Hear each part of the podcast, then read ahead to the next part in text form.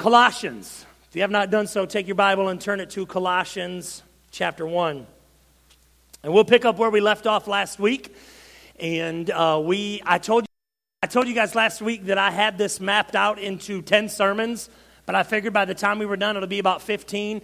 Uh, this sermon and next week's were supposed to be one in my regular schedule. So, two weeks into the study, we're already adding sermons. You're just going to have to bear with me, okay? And uh, this morning, we're going to pick up just as Paul does, right? Paul has laid a foundation in the first couple verses we looked at last week. And, and as we looked at this last week, we, we saw that Paul was uh, establishing this reality of focusing, focusing upon all that Christ had done in the life of not only the Colossian people, but also in the life of the Apostle Paul. And, and one of the things, really, that everything that, that God has done through the life of the Colossians, and ultimately in Paul's life too, but he says this specifically about the Colossians, is that he has established a relationship with them. And Paul talked last week, or we looked at Paul writing and talking about how they were in Christ. And this is a reference to being in union or to being in relationship with the God of the universe. And so Paul has begun building this foundation of the realities of the Colossian believers' lives being in Christ. And our text this morning picks up on that. Paul will, Paul will build on it.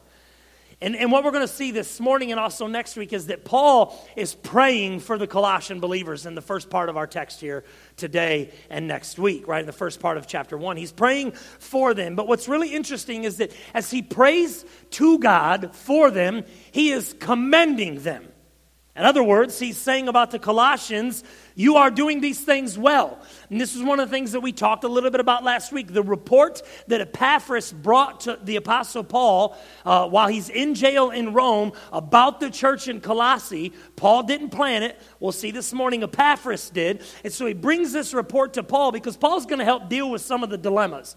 Paul's going to help deal with some of the conflicts and things that are going on in Colossae. And one of the things that Paul says as he begins writing is, I hear that you're doing well. I thank God that you are really doing well in walking with Christ. But nonetheless, there's some things that he's going to write to um, co- correct or address. You see, the reality is any ability to do anything for the glory of God is rooted in the fact that you are in relationship with Him. Okay? Try as you may, you can do all you want, how you want, when you want, where you want and claim that it be for the glory of God, but if you are not in relationship with God by grace through faith in Jesus Christ, you can't work to the glory of God. Now, God can use what you do. God could use you to his glory, okay? But, but there's a reality that we can work in vain for God if we don't know him, if we're not in relationship with him right? And so, as Paul starts unpacking this prayer and, and praying for the Colossians, he uses a sequence of words that he uses a few other places in his writings. He's, we see this in 1 Corinthians, we see this in 1 Thessalonians. I don't know if there's a fancy way that they unpack it, but it's a triad of virtuous things. There's three things that are of, of, of notable cause, that are worthy of notice, that Paul talks about in the life of the Colossians faith, love, and hope. He does this in his other letters. He does it again here this morning in the life of the Colossians. But ultimately, as Paul re- reflects upon this faith, love, and hope of the Colossians, he thanks God, okay, for the fact that these characteristics are evident in their lives, okay?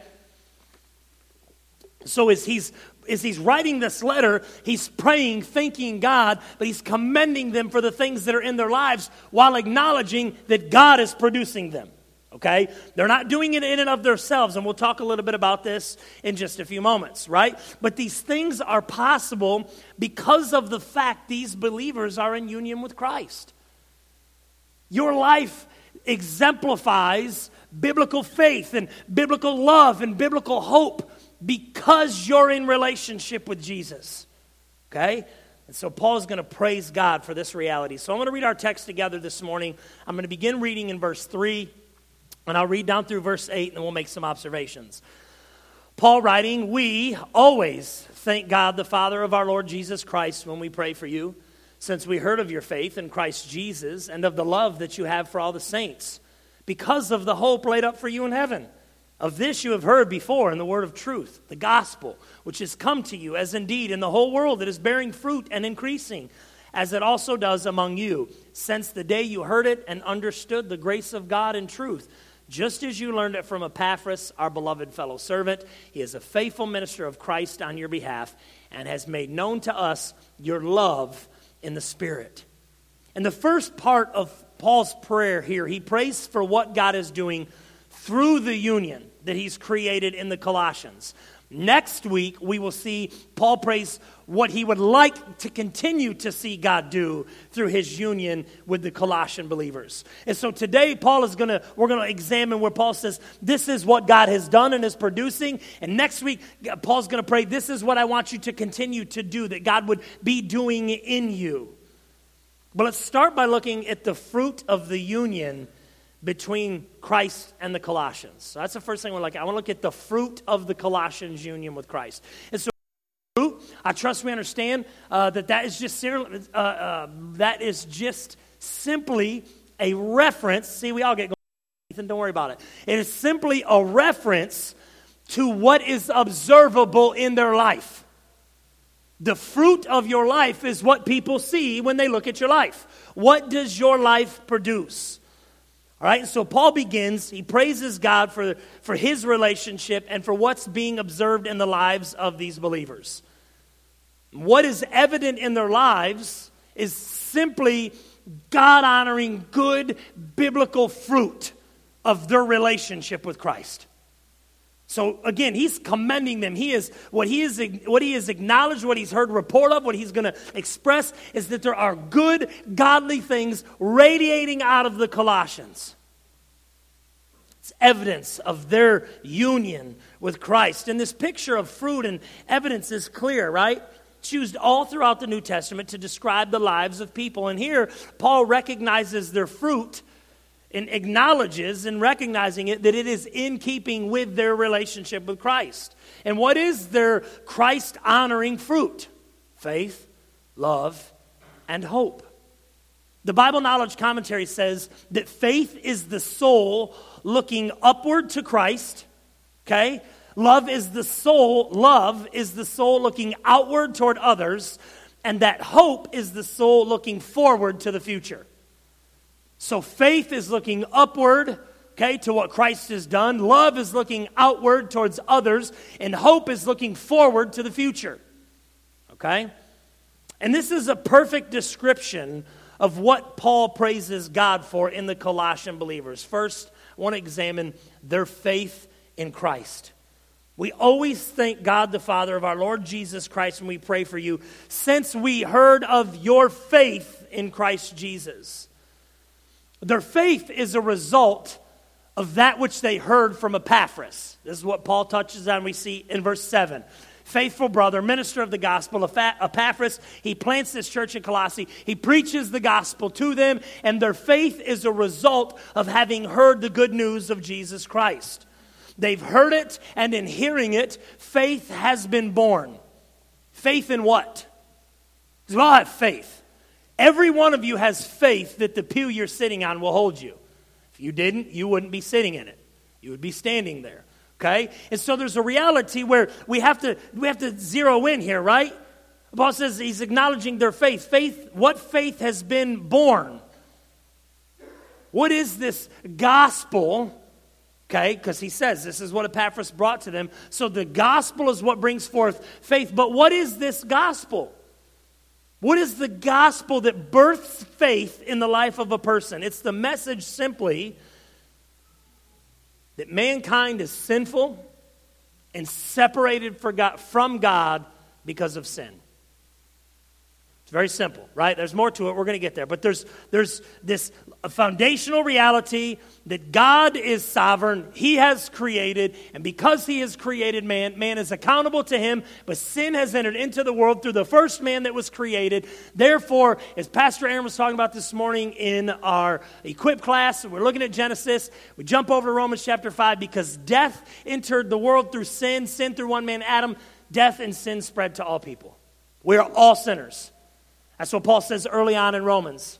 For all have sinned and fall short of the glory of God. So we talk about this gospel. What is this gospel message? It's that God is holy, just, and right. He has made you. You are accountable to Him. The dilemma that you have is the presence of sin. And your sin separates you from God. But the good news of the gospel is that God, in His grace and in His mercy, has made a way for mankind to be reconciled to the Holy God.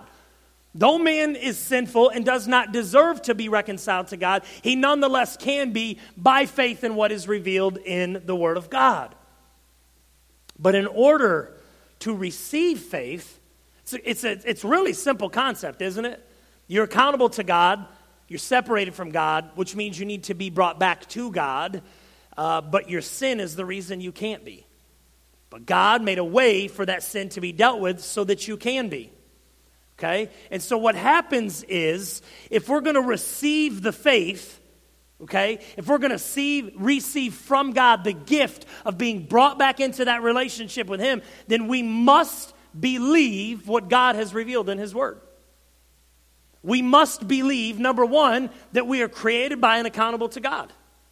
We must believe that we are separated from Him because of sin. And we must believe that the only hope of reconciliation is that God gave Jesus to deal with that sin. You and I can't do it, and nobody can do it for us except for Christ. And so, what Paul is working through here when he talks about their faith in Christ is he's saying they've heard this message of Christ and they've believed what they were taught about God and they believed what they were taught about being made right with God that they are only made right with God through faith in Christ. And sometimes we have to dig a little deeper. What does it look like to believe? If our faith is a result of believing, and they're one of the same coin, okay? But what does that look like then to believe? I, I honestly think the simplest way to quantify what it looks like to believe is to agree with what the Bible teaches. It's to agree. If I say that I believe the Bible, then that, that means that I'm saying I agree with what the Bible says. That I'm accountable to God and that I need to be brought back to God by Christ. And that Christ is the only way that this is possible.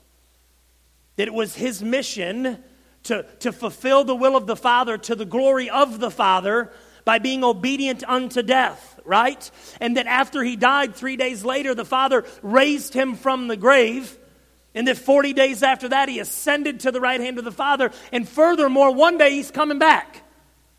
Well, he'll judge the living and the dead. But what we understand, what we see the Bible teaches us, is that when Christ rose from the grave, it was the Father's stamp of approval. The message that he preached that got him killed was right. It was authoritative and it was true, and they killed him for it. But we're going to bring him back to life to demonstrate he was exactly who he said he was that he was God in the flesh, perfectly fulfilling the will of the Father. And this is the object of the believer's faith that Christ is who he said he is.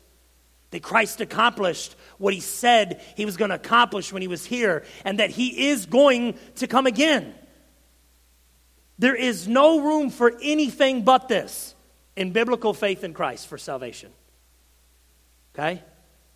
I want you to understand that we were talking this morning in our men's study downstairs about the concept of truth. And one of the men said, You know, we hear people in our, our world today, they talk about finding their truth. There is no such thing as your truth. And I know that that's not popular. I know some of you right now might be thinking, Who are you to tell me that I can't have my own truth? I'm nobody to tell you that you can't have your own truth. But the Word of God was written by somebody who tells you that. And if we are going to be right with a holy God, it is done on his terms, not ours. And so Paul is acknowledging, he is praising God for the fact that the Colossians heard and they believed, and now they are right with God. And so when you hear this message, I, I, I, really believe that one of the greatest things that's plaguing the church today is that we talk about sin and being separated from God and receiving salvation and being brought back into a relationship with God, and we stop there. There's, a, there's a, another aspect that I would say looks a lot like the fruit of the fact that you believe, and it's neglected in a lot of church circles today, and it's called repentance. If you believe the truth of God's word, then that literally means you have to change your mind about whatever you believed previously. Because you didn't believe God's word before somebody told it to you or before you read it for yourself and by God's grace understood it.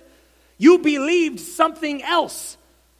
And see, one of the things that's plaguing the Colossians and it's plaguing many of folks today still is the reality that they hear about this Jesus and they hear about the good news of him and they hear about needing to be reconciled with God and they say, Yeah, that sounds good. Let me take this Jesus and putting him up here on top of this shelf with all the other things that I believe. But to truly believe what the Word of God teaches, it, it requires repentance.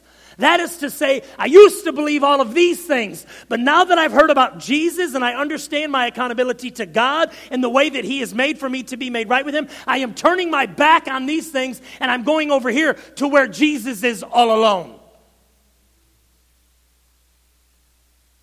There is faith and repentance are the same side of one coin. To truly believe requires repentance. It requires, the word repentance, I think I just said it, literally means to change your mind. Whatever you used to believe, you say, I don't believe that anymore because nothing over here is consistent with Jesus over here. There is some breakdown, some flaw, some uh, fallible idea somewhere. And so we understand that Jesus is the only, He is the exclusive means whereby we are made right with God and our sin is dealt with. So we have to turn from these things to this. Biblical faith requires repentance. Okay? And I cannot stress that enough. Faith, the end of the day, in the believer's life is based upon the past work of Christ. I believe what the Bible teaches about what Christ has done. I have faith in that. And I live according to it. What does it look like to have faith? The simplest way I can put it is it looks like obedience. If you say you believe, that God says you were separated from Him because of sin, and therefore there's, you're accountable to Him and judged for all of eternity, and there's nothing you can do. And you say, But I believe that Jesus is the answer to that. If you really believe that Jesus is the answer to that dilemma, okay, repentance takes place, and then to live in faith means I do what God says in the rest of His Word.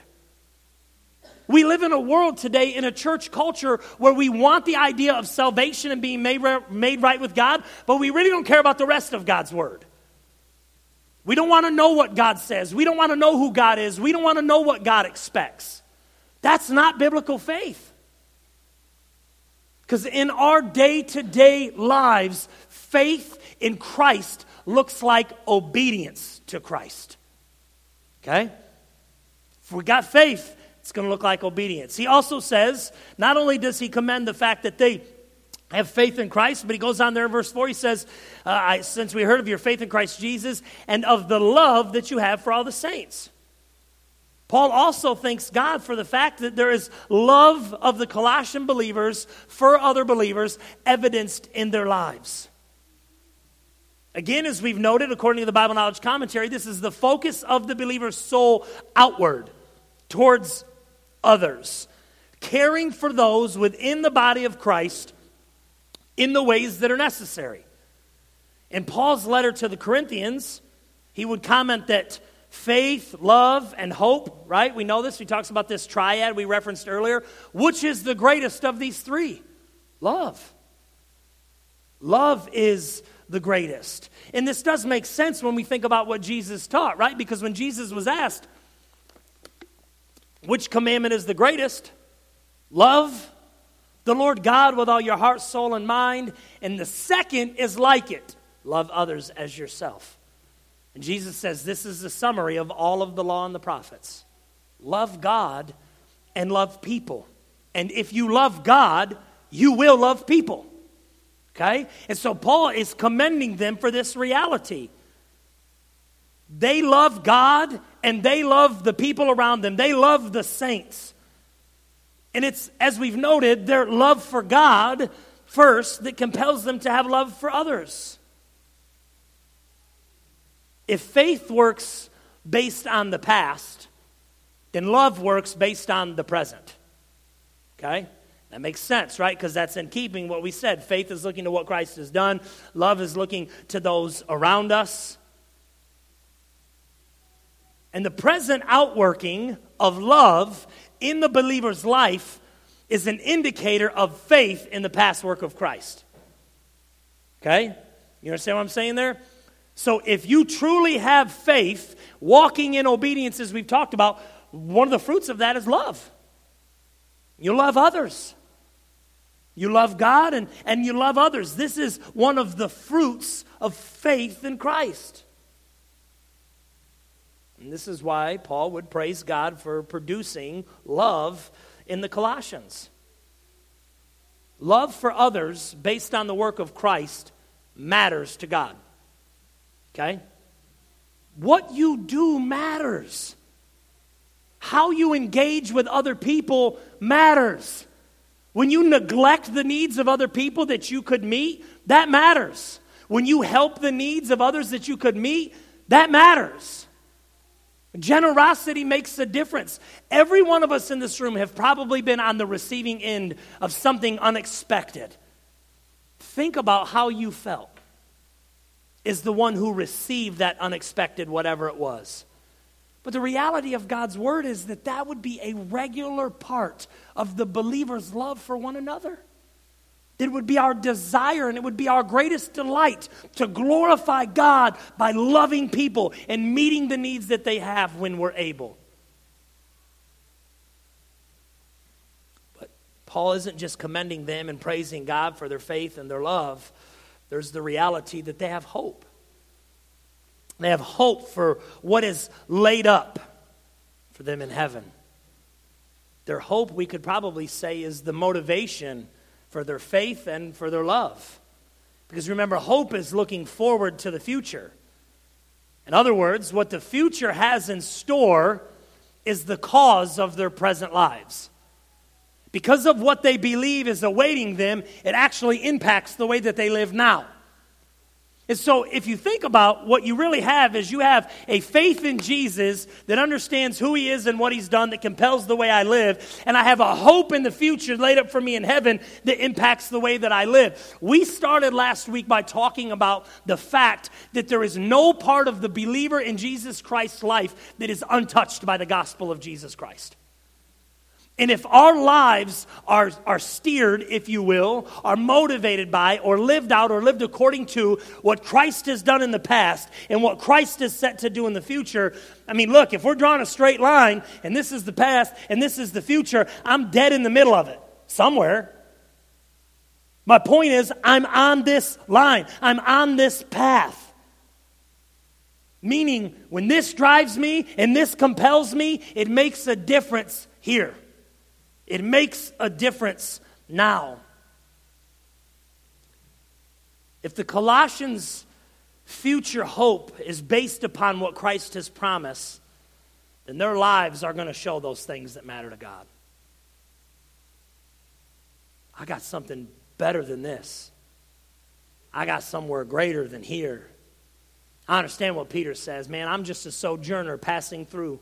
I'm here but for just a moment.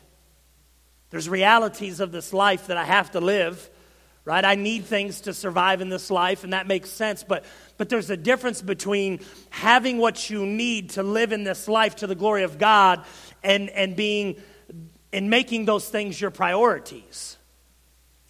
See, a life that now is created on everything that the world has to offer, I just want to level with you, is not looking ahead to the hope of Jesus.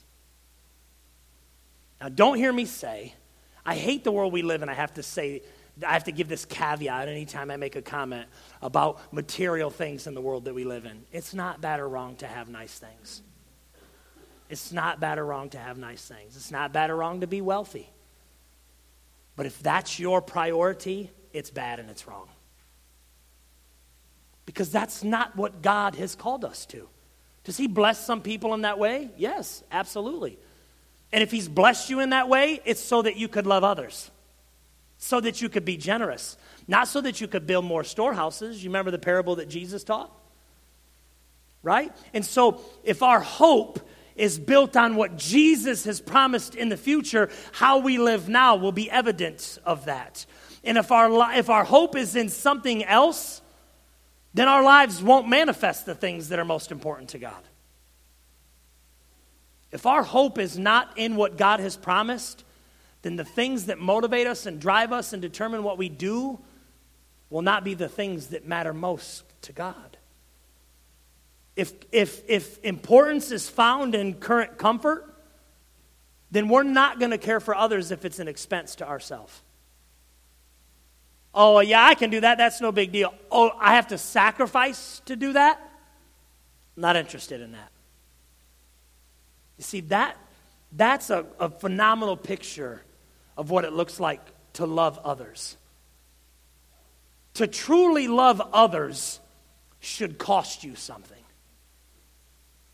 I mean, after all, think about the greatest demonstration of love. It cost him everything. It cost him his heavenly abode, costed him torture, beatings, murder. Costed Christ his life, everything, in order that the gospel that can be believed by faith can be offered. And if I'm honest, in our churches today, we function as much as it doesn't cost us anything. I'll do it if I don't have to sacrifice. I'll do it if it doesn't put me out.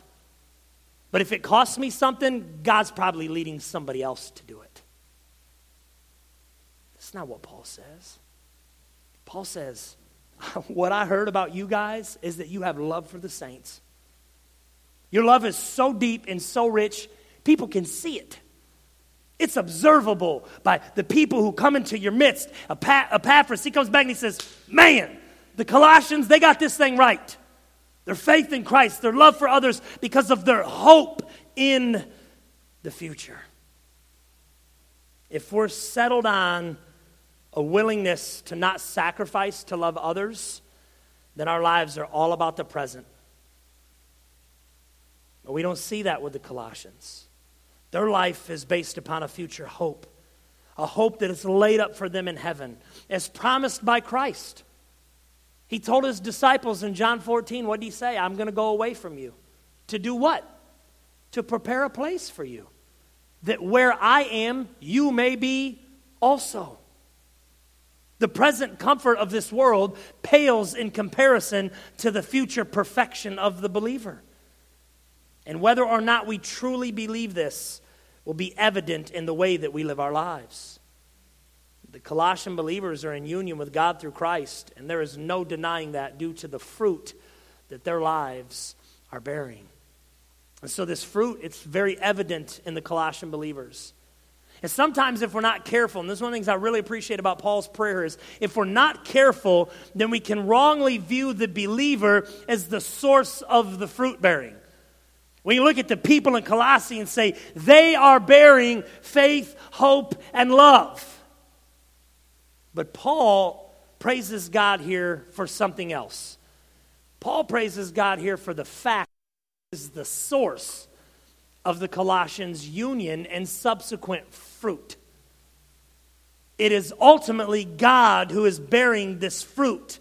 And that's why Paul begins this prayer by what has in the Colossian believers' lives by praising God. He praises God that they heard the word of truth that they heard the gospel.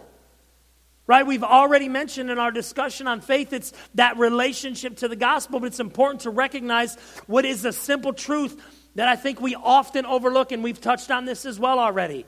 In order for someone to believe truth, truth must exist, and somebody must tell them the truth. And so God praises, or Paul praises God for the fact that Epaphras had the truth and told them.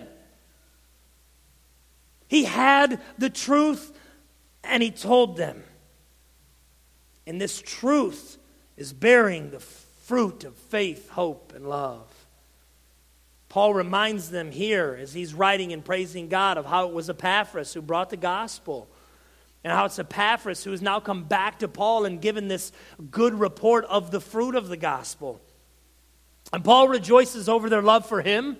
Paul rejoices over their love for others.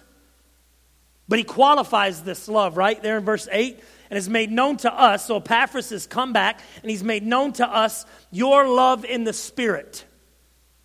And as I read this, as I was kind of looking through this and studying a little bit last week, I feel that there may be a, a little a little bit here of where what Paul is communicating gets lost in the ESV. That's the, the translation that I read out of. And so I actually want to read verse 8 for you out of the New Living Translation. Paul, Paul writing says, He has told us about the love for others that the Holy Spirit has given you. That's the whole crux of the union with Christ and the fruit that that union produces. It's of the Spirit. The Colossian believers believe what they had been taught what had been proposed to them as truth.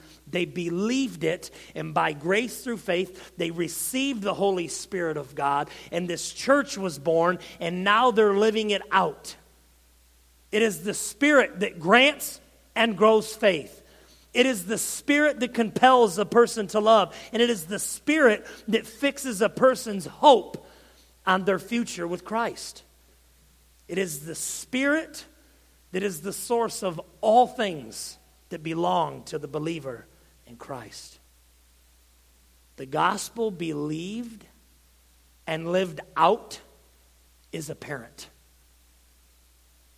You don't, I've probably told you this before. The president of the Bible college that we went to, um, I, I, I, don't remember a lot of chapels I sat through in four and a half years, but I do remember one of the things that Dr. Anderson said one time. Maybe Aaron will remember this. I don't know. I've probably said it to him. Not in light of him, but, you know, said it to him just in conversation. Dr. Anderson said one time faithfulness is not spoken, it's observed. You don't have to tell people that you're a follower of Christ if you're living like it.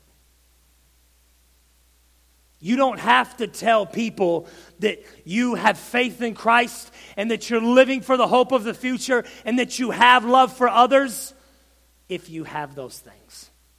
Because it's observable. Because the world that we live in is so drastically different than what God desires for his people that when his people actually live like he desires, the world can't help but notice. The person walking with Jesus in faith, love, and hope doesn't have to tell people, it's observable. And so Paul thanks God for the fact that this faith, love, and hope is apparent in the believer's life or in the Colossian believers' lives.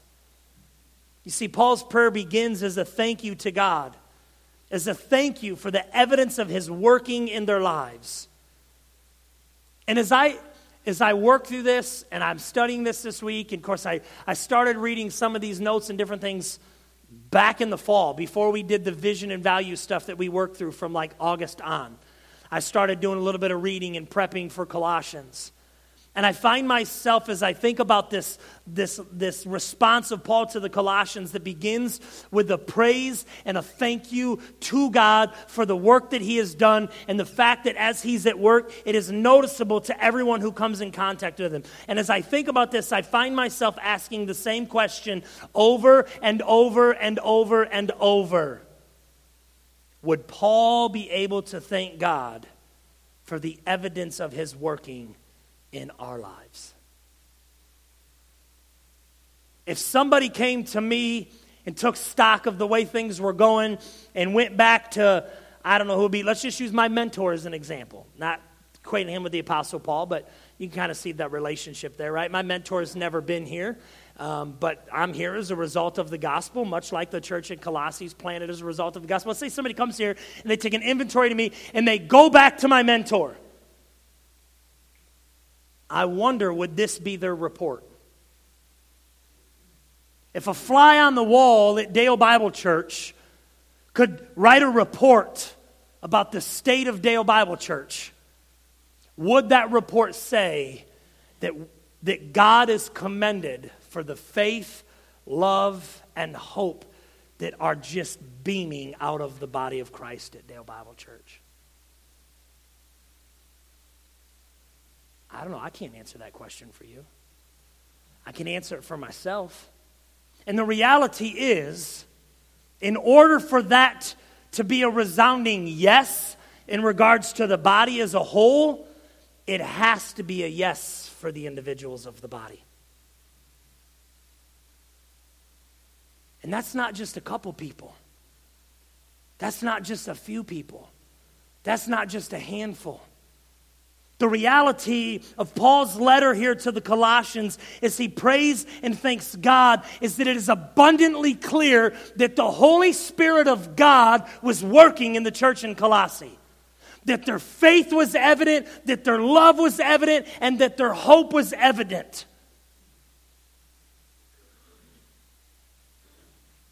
Is that true of Dale Bible Church? Do we live a life as individuals, as a body that's marked by faith, that manifests and radiates biblical love for one another?